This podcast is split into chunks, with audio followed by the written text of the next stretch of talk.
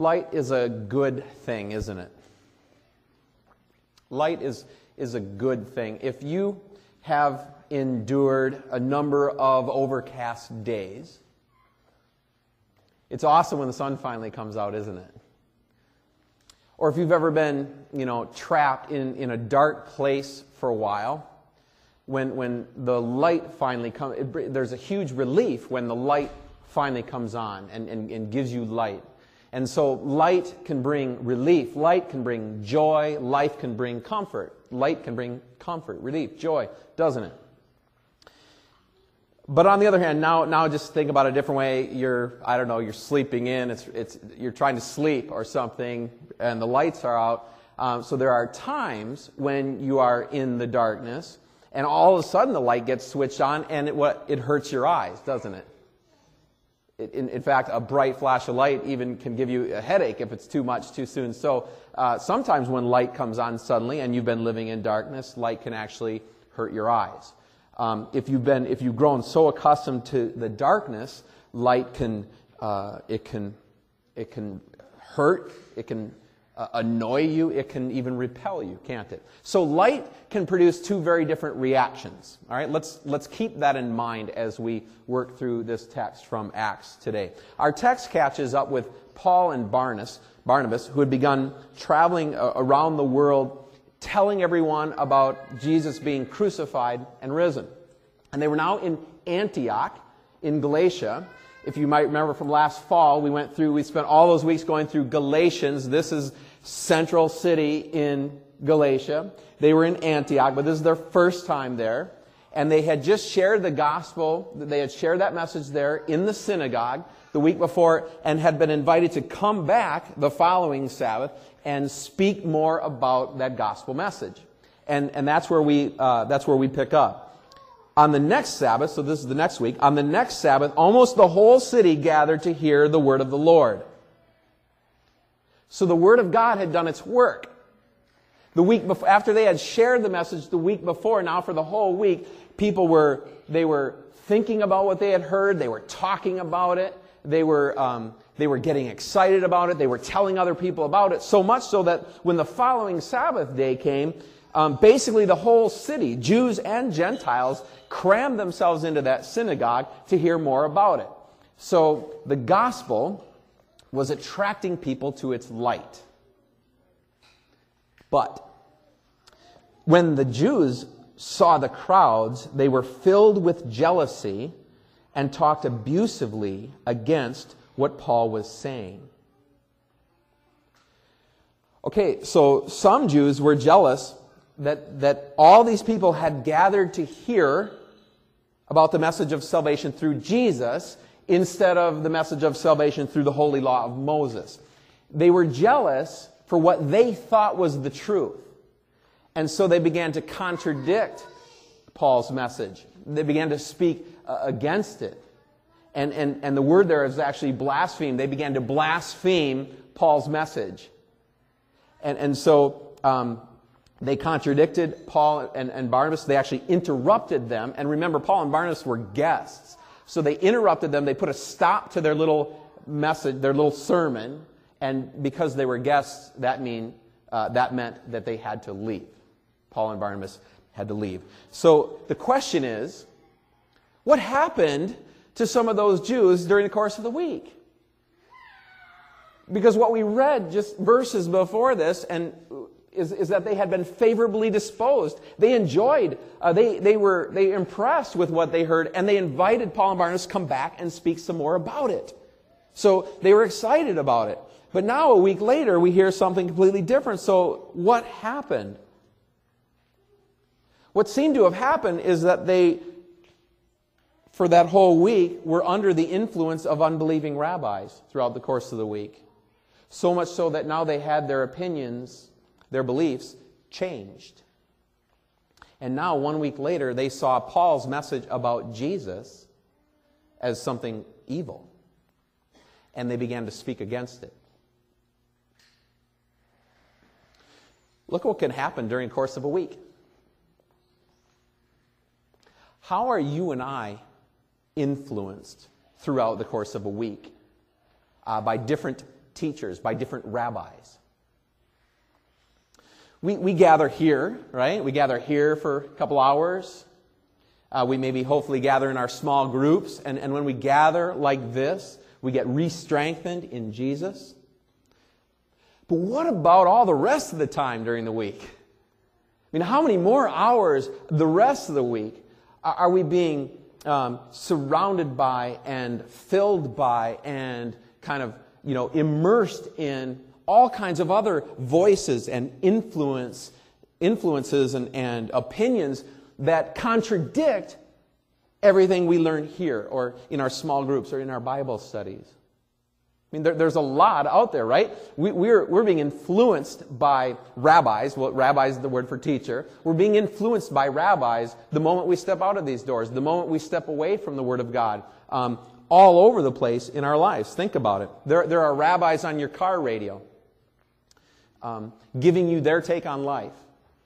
News shows, talk shows, radio shows, influencing what you think, influencing what you believe. It might even be a Christian teacher or preacher who isn't really teaching about Christ. Maybe at work all week long you sit across, or at school, you sit across from a rabbi who is giving you their opinions all week long. You get emails, news posts, blog posts, opinion pieces from everywhere all around you. Maybe you have a friend, maybe you have a brother or sister who really isn't that good of an influence on you. And so all week long, all of this stuff fills your heart, fills your mind, all week long, influencing you, filling you up. And so now by the time the next week rolls around, now by the time Sunday rolls around, your excitement level about going back to church maybe isn't so great. And even if you do, now you come here with a new filter that you're going to listen to the truth with, a whole new chip on your shoulder, a whole new newfound burden of guilt that you're dealing with because you've been listening to different rabbis all week long. Well, I think we have a good thing going here, if you aren't going to throw me out at this point, because Paul and Barnabas were getting thrown out. Okay, so fine, they were going to leave, but not without a parting word of explanation. In dramatic fashion, Paul and Barnabas announced to the Jews that now they were going to take this message of new life to the Gentiles. They were going to take this message of new life to what would be the real Israel, the spiritual Israel. And this was a very dramatic moment in history that was prophesied about in the Scriptures. So fine, they said, we're going to leave, we're going to go, but what you're doing by kicking us out, this has been prophesied. It said this would happen. They said, we had to speak the word of God to you first. Okay, this was the plan, that we're going to start with the Jewish people. We're going to start there and go out. We had to speak the word of God to you first, since you rejected and do not consider yourselves worthy of eternal life. We now turn to the Gentiles.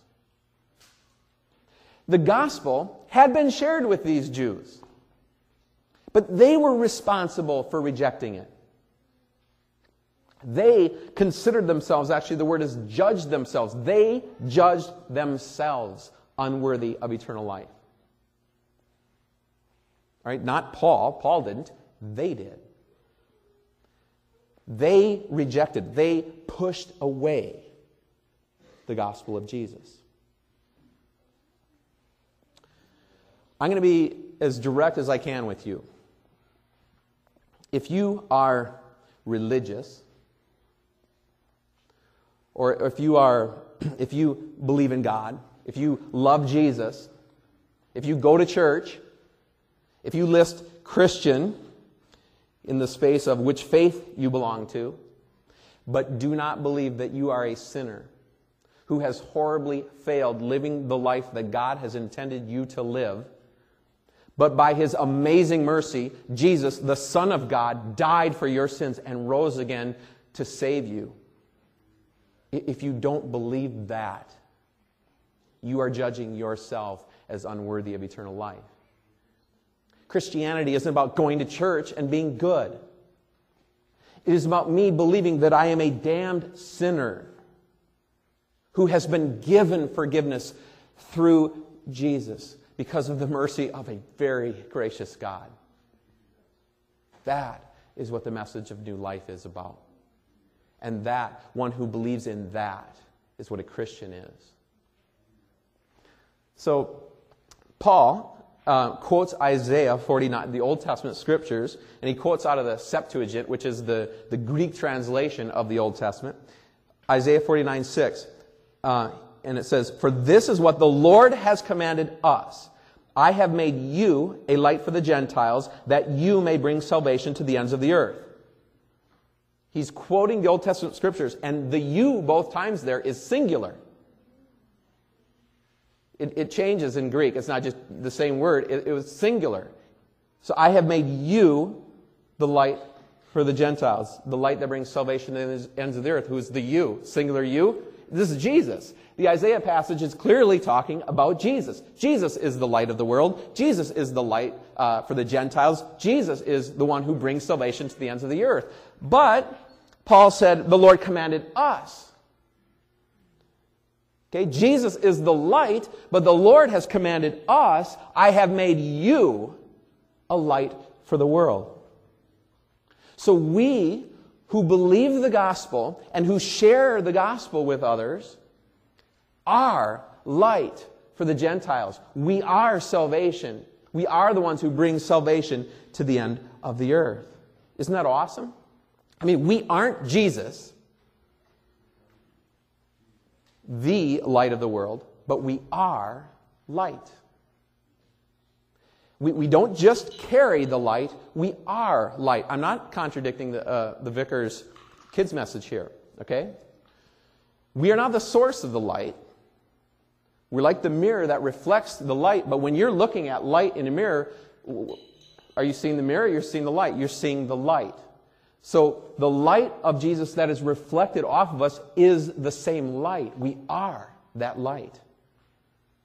We have nothing without the source of that light. We're just an empty mirror, but we are light.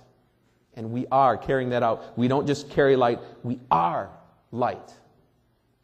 And I think that's an important distinction we need to remember. My family and I recently watched the series Robin Hood on TV. And one of the things that hit me as the story went along was how close that his merry band of followers got to each other.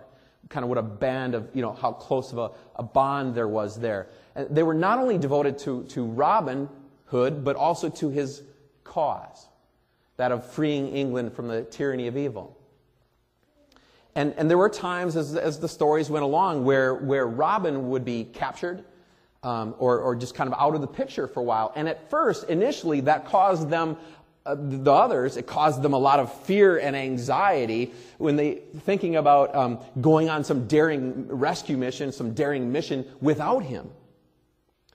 But eventually, after time, they realized, we are Robin Hood. I mean, his cause is ours. Yes, he's our leader. Yes, he can do things with a bow that we can't do. But we are doing the same things that he is doing. We have the same goal. And Robin Hood is more than just a person. Robin Hood is an idea. Robin Hood is a cause. It's a cause for good. And so they started kind of saying, they got this expression that they use like as their motto, I guess to get them psyched up, and they would say, "We are Robin Hood." They realized it was part of it wasn't just the one person, it was part of a bigger picture. We are Robin Hood. Paul is essentially saying the same thing about Jesus. Jesus is the light of the world who saved us from the tyranny of evil and slavery to sin. But we are now the ones that get to carry that message out to the world. In a sense, we are Jesus to the world. Jesus is light. We are light. Friends, we who fight for Jesus, we who carry the gospel message of Jesus in our hearts and live it out in our lives. Our light to the Gentiles, light to the ends of the earth, light that brings salvation to the world. We are Jesus to this world around us. We are light because we carry His light in us, and we are that light, and people are going to see Jesus as they see our lives. So let's let that light shine. When the Gentiles heard this, they were glad and honored the word of the Lord, and all who were appointed for eternal life believed. So no doubt, this, as Paul was quoting Isaiah and kind of showing them that now this message is going to the Gentiles, no doubt this made those Jews even more furious. But the Gentiles rejoiced, and they were praising God for His word. Their joy came from the fact that they had been chosen from the beginning by God to believe. They were rejoicing because now this gift was theirs. They rejoiced that God had opened wide a door that before was only maybe open a crack. I mean, they had heard the law before, but they hadn't heard the gospel, the good news of the risen Jesus. That they could be called children of God without having to be circumcised or without having to go through all those other ceremonial customs that the Jewish people had. This, by the way, I mean, this is where that whole Galatian thing started, okay? Right here in Antioch. And then you get a very heavy dose of theology here. Here we go. All who were appointed for eternal life believed. Oh, what does that mean? The Scriptures clearly teach, not just here, this is a very clear phrase. The Scriptures, throughout the Scriptures, clearly teach the doctrine of election to comfort believers. And that's this. Before time began, God chose you to be His child. We can't wrap our puny little human minds around that, but before time began. So if you're ever feeling like, some doubt or some, oh man, does God really love me? Or, do I really have faith? When you're there, this is what you need to hear. Before time began, God chose you to be His child. And then in the course of time, in this case, somewhere between, the late 1900s, early 2000s, sometime in time, as you lived on this earth, God then brought you to faith with His Holy Spirit. He brought you to faith in the promises that He's given us through Jesus. So before time began, He chose you, and then somewhere during the course of your life, He brought you to faith in His promises. So all the credit for your faith goes to God. All right? He chose you. No one but God could make such an appointment. No one but God could do that, could they? Those Gentiles in Antioch, they didn't bring themselves to faith. Okay? God chose them. They have been chosen by God from eternity. So if you believe in Jesus Christ as your Savior, God gets all the credit. But if you reject Jesus, you are condemned, and all the blame goes to you. Remember those Jews who had been speaking out against the gospel. They had judged themselves unworthy of eternal life. No one else had. They had judged themselves. They had counted themselves out. All right? So if you don't believe, it's your fault, because God wants you to be His child. If you do believe, give God every last bit of the credit, because it is a gift from Him. That's for our comfort. Then here's what happens. The word of the Lord spread through the whole region. So the Jews and the Gentiles who had become believers, they couldn't help but telling other people about Jesus. They were the light that was bringing salvation to the ends of the earth in their words and in their lives, in the way they lived, in everything they did. The light was spreading. And the same thing happens, my friends, when we are light. That's what happens. It spreads. You saw our intern flip the mirror around, okay? And then the light disappears. But when we are light, when we live this life that Jesus has given us, when that love comes alive in our life because our Lord and Savior is alive, then that light spreads throughout the world. Okay, but here's what happens. We're getting toward the end of the text. But the Jews incited the God-fearing women of high standing and the leading men of the city. They stirred up persecution against Paul and Barnabas and expelled them from their region. So, the Jewish rabbis, they had influence with the God-fearing women of high standing. Why? Because They were called God-fearing women because they were in church. They went to the synagogue. So their rabbis had influence over them. All right? So the rabbis influenced them they incited them against Paul and Barnabas. But now the women, they had influence with the leading men of the city because the women were women of high standing. So they were able to then influence the leading men of the city, and they incited them against Paul and Barnabas. And lo and behold, say goodbye to prayer in schools and Christmas trees on public property because Paul, Barnabas, and Christianity now is officially kicked out. It's a lot easier than refuting the truth, isn't it? Same thing is true today. If you can't refute the truth, if you can't prove Christianity wrong, and you can't, then you do the next best thing, which is a whole lot easier, right? You kick it out. You drive it out. You outlaw it. You remove it from schools, from public places, from civilized conversations between people, and of course, from greetings for holidays, where you now celebrate snow and reindeer and elves and magic bunnies that lay eggs. People don't want to always hear about Jesus, do they? They don't always want to hear about Jesus' miraculous birth, his gruesome death, or his victorious resurrection. And so now it was time for Paul and Barnabas to move on.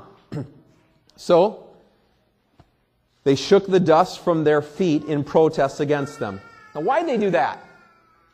Because Jesus told them to do that. In Matthew chapter 10, verse 14, Jesus said, when this happens, you shake the dust off your feet and you leave.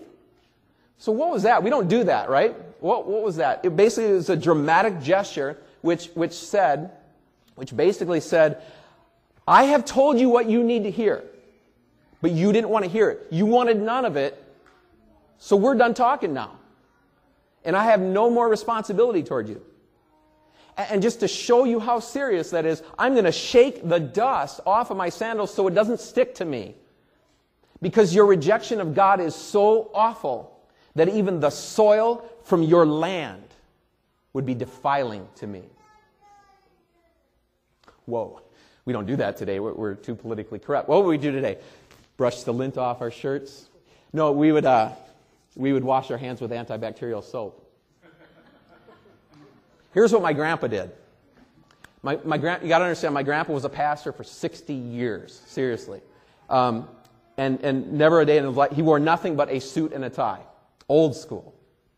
And there was this man that he was ministering to who had kind of stopped coming to church and was living an outwardly sinful life, showing there's no faith in Jesus there anymore. And that he was really removing himself from God's grace. And so my grandpa had been working with him, trying to bring him back. The man wanted none of it. So it was kind of time for that last attempt, that last message. And so my grandpa walked up to his door with a suit and tie and knocks on his door. And the man comes out and grandpa basically says, you are counting yourself unworthy of eternal life. You're placing yourself outside of God's grace. You're rejecting Christ by your faith, by your lifestyle. The man began swearing at my grandpa and slammed the door in his face. Member of his church. Slammed the door in his face. So my grandpa walked back down to his car, but about halfway there, he stopped, turned around, walked back up to the man's door, knocks on the door. The man comes out, and my grandpa, there were ties. He unties his black dress shoes and shakes off the dust at the man's porch. Without saying a word, walks back to his car. Now, not long after that man was back in church.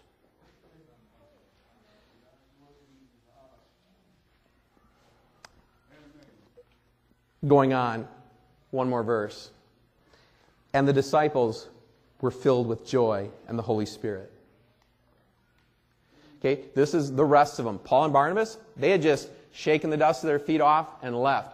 These are the ones who stayed in Antioch. You better believe they had to endure some sufferings after Paul and Barnabas left. Can you imagine? The Jews were going to persecute them till they quit. But here's what they didn't expect. It had the opposite effect. The Holy Spirit filled them with joy. I mean, they were just getting, who knows what where they were getting. I mean, they were getting pressure from every side, all the leading people of the city, their neighbors, but the Holy Spirit filled them with joy. That's what the Holy Spirit does. And Paul and Barnabas had been expelled, but the gospel had not.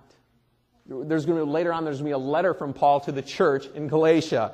All right? The gospel created joy in the hearts of these people. The same thing he does for us, for you and me.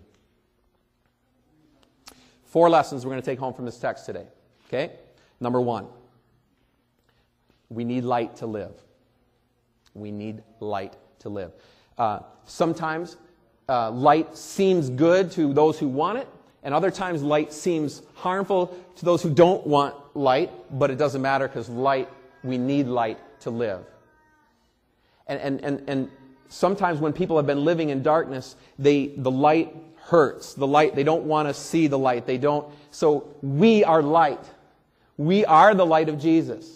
And we are bringing that into the world. But sometimes people are going to shield their eyes from you because what you have to say to them and the life that you live in front of them is going to hurt. It's going to hurt their eyes a bit for a while. And so it doesn't always go well. But other times, friends, you're going to bring the greatest joy into the lives of those who've been living in darkness. We need light to live. Number 2, what influences us is important. Okay, maybe we immerse ourselves in the Word of God once or twice a week, maybe.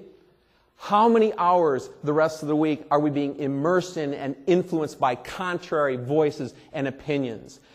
Filled with that stuff. We hang out with those people. It's being poured into our lives. We are foolish. We are foolish if we think that is not going to affect us. Let's let the Word of God influence us daily.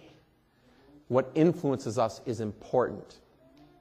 Number 3, sometimes you have to shake the dust off your feet. Okay? Not everyone is going to like to hear what you have to say about Jesus. Do not give them the impression that is okay. Let them know how serious it is. And then this, be comforted yourself knowing that it is not your fault. It is not your responsibility, finally. It's their responsibility. You're leaving it at their feet. You're leaving that dirt at their feet. It's their fault. You don't need to carry that around. You've done what God asked you to do. Sometimes we need to shake the dust from our feet. And 4, the joy we have even in hard times comes from the Holy Spirit. How can we have joy when it seems that everything is going wrong? Because Jesus, out of His amazing mercy, forgave us for all of our sins and saved us with His life, death, and resurrection. And that is why we can have joy at all times, even in death. And that couldn't have come home more strongly this past week as we celebrated Elsie Simpson's entrance into heaven at her funeral on Monday. That we can have joy even in death. And that joy comes from the Holy Spirit. That because God is good, I'm going to remind you, going to end on this, as Elsie so often reminded so many of us in here, no matter if things are going well or not so well, that God is good all the time. God is good all the time. So that joy in our hearts comes from the Holy Spirit. And I pray that joy continues to be in your heart and your life, not only next moment, but the rest of today and tomorrow and the rest of this week. And let that word influence you daily. In Jesus' name, amen. And the peace of God which transcends all understanding, keep our hearts and minds through faith in Christ Jesus. Amen.